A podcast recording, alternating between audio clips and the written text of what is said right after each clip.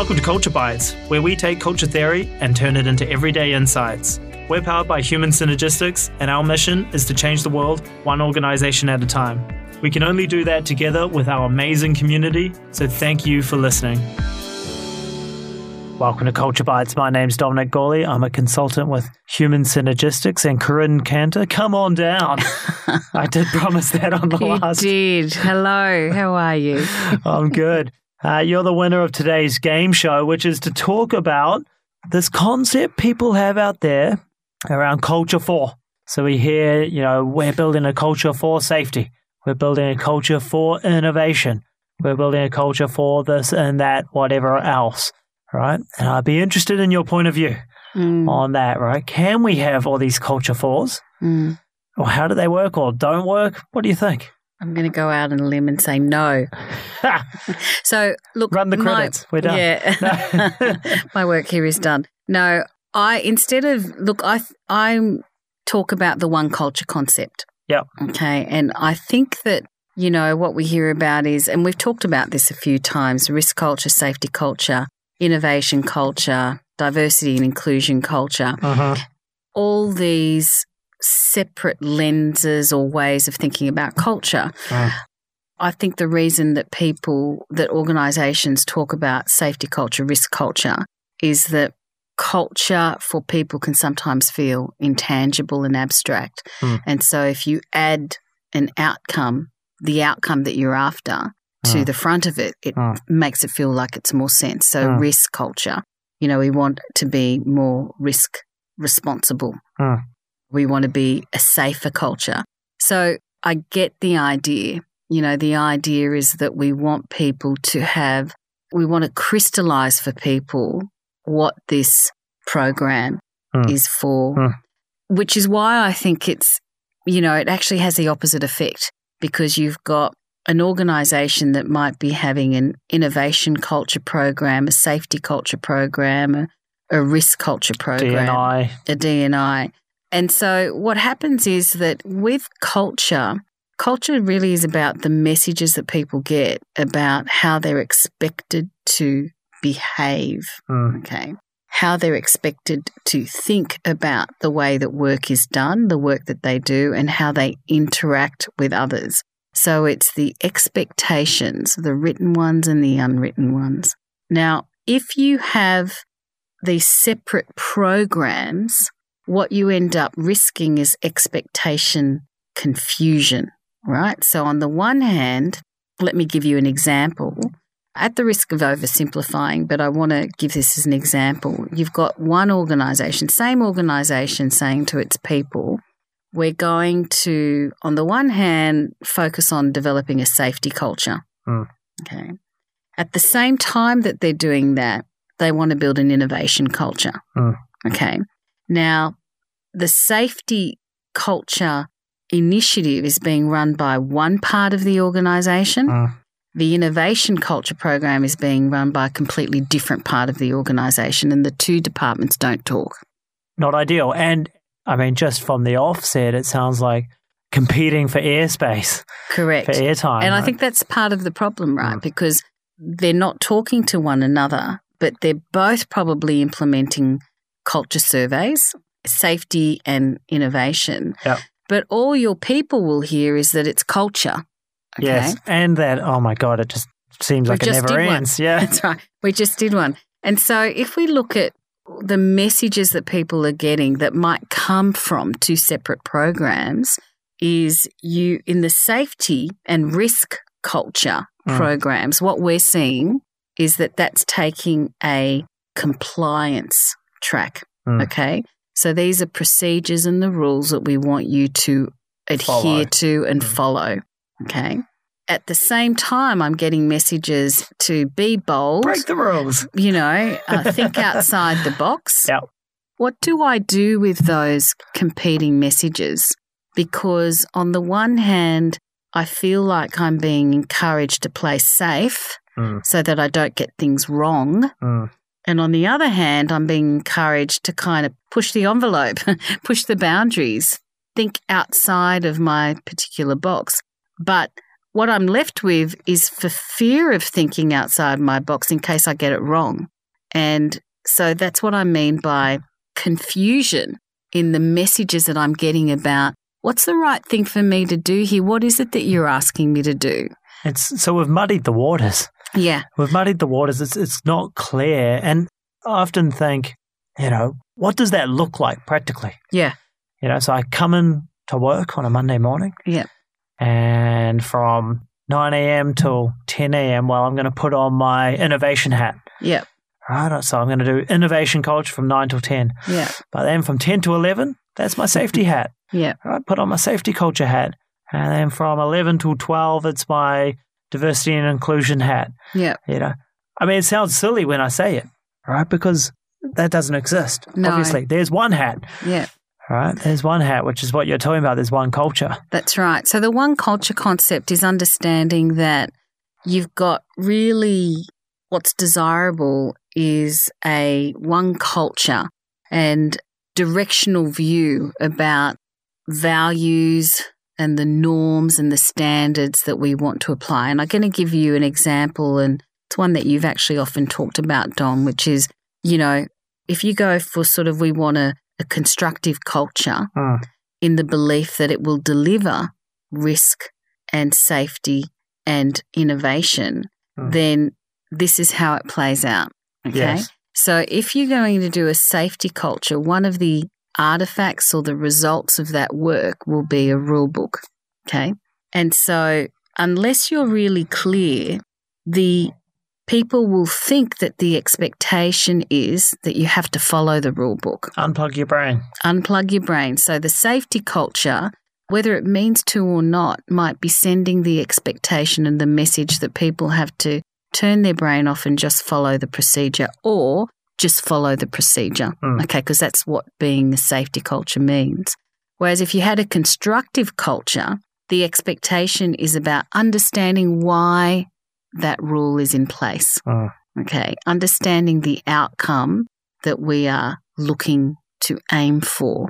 So if the constructive culture, one culture is about helping people understand, the expectation is understand why that's there mm. and encourages people to ask questions without breaking it before they understand, you can still get the safety outcome while helping people understand where, how they could innovate around that. Does that make sense? Yes, that makes sense. So, you know, the, I think, you know, this is our position on it is there's one culture mm. that I'm, you know, that I'm consulting for how I'm expected to behave.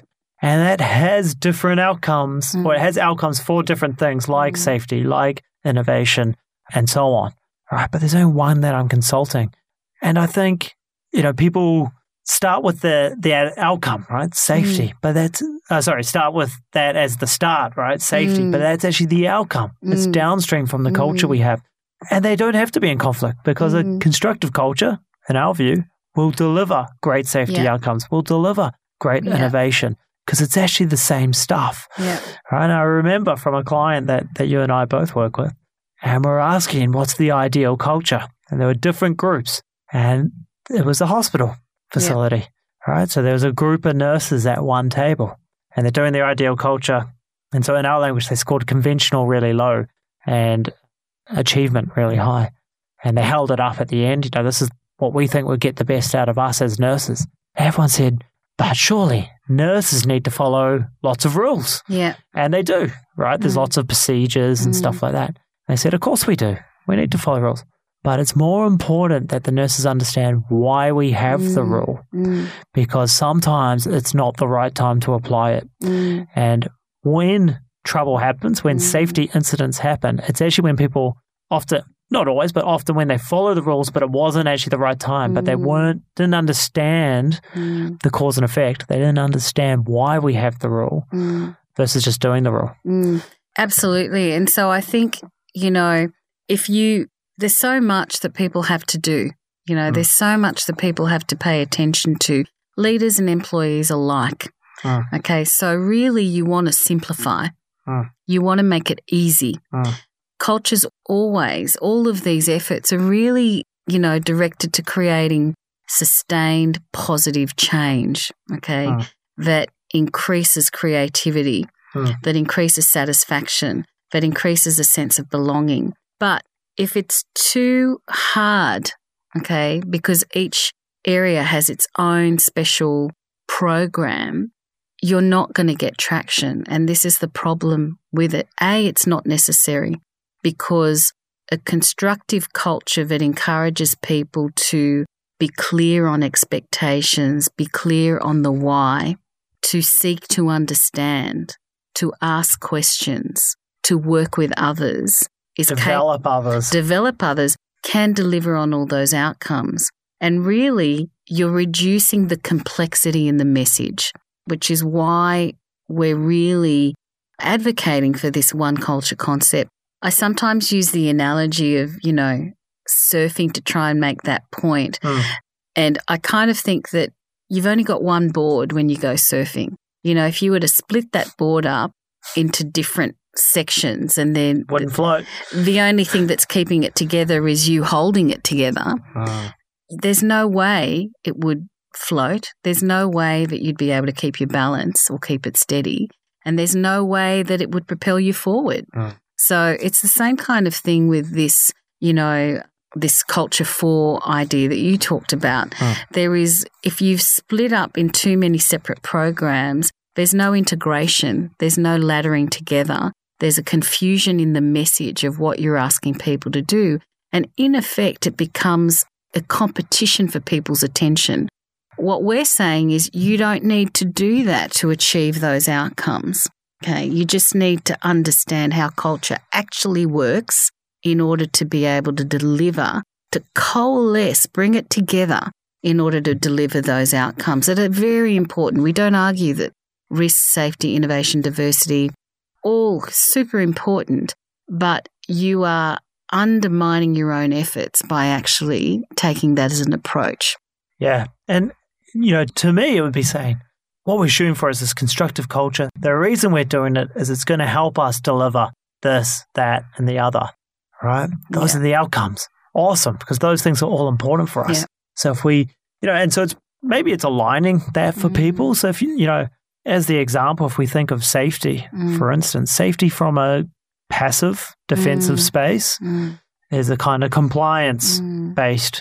safety culture, mm. right? So I'm going to follow the rules. I'm going to do what I'm told. I'm going to avoid raising problems. Yeah. Stuff like that, right? Now, what could be the outcome of that, right? So following some of the rules and stuff, that might get some conformity.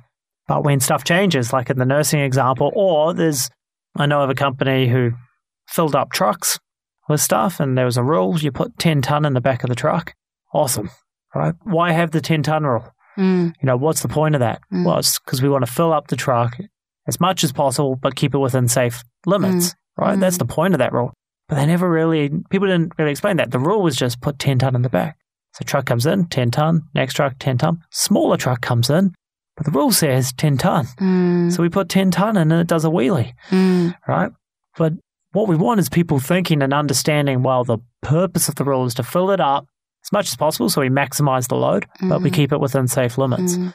right? If I know that, I can then apply it when there's other situations that aren't in the mm. rule book, because mm. we can't write a rule for every single situation. And equally, I think, you know, we've, I guess we've picked a little bit on safety, and I'm sure that there are very innovative, I know there are innovative safety programs there, but if we go to the other side with innovation, where we want people to be bold and to think outside the square, you don't want people to break all the rules all the time in order to achieve innovation. You want to, you want them to understand why those rules are there mm. or why those processes are there and how they help. So you want it to be an informed, calculated risk. Yes. You know, not something that risk. Is reckless. Yeah.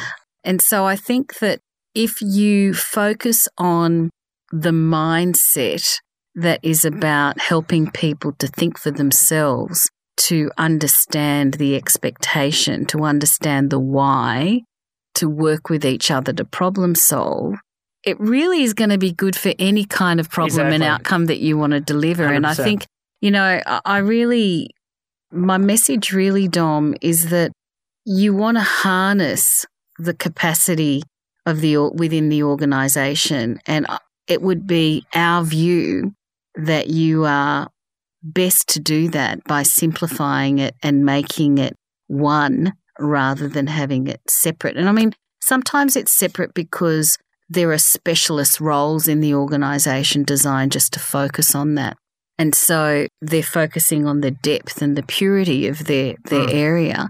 But from an organisational point of view, you've really got to think about what's important about how do we help people to change? How do we help this get traction? And it's really simplicity, you know, and that means an integrated approach, not one that's split out into smaller subset programs. It's all about effectiveness. Mm. You know, so here, here's your homework. If you're listening to this, and you're thinking, man, they're talking about our company right now. Like, I'm trying to launch this organizational culture stuff, but we also have these other initiatives.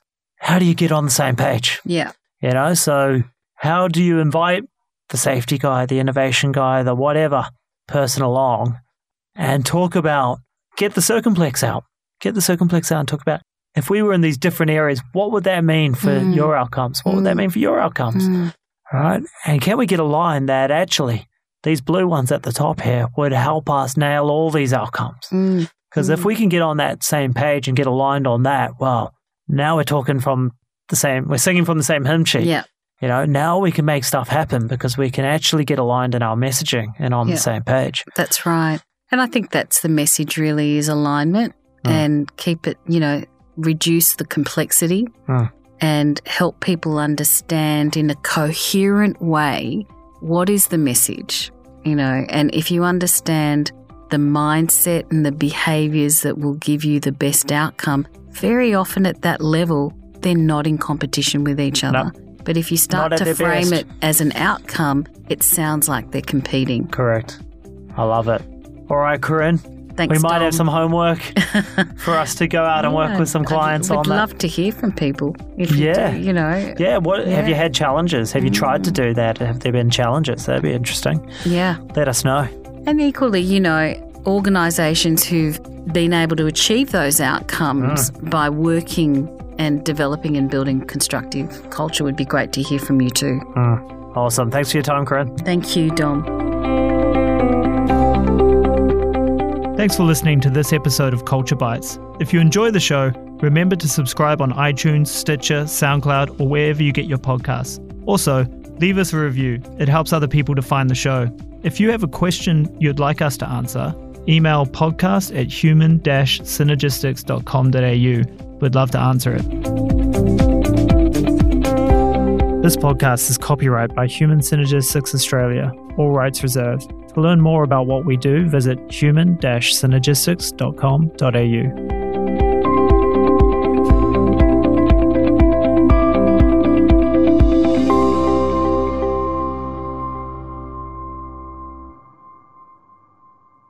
In today's episode of Culture Bites, we talked about the How Culture Works model.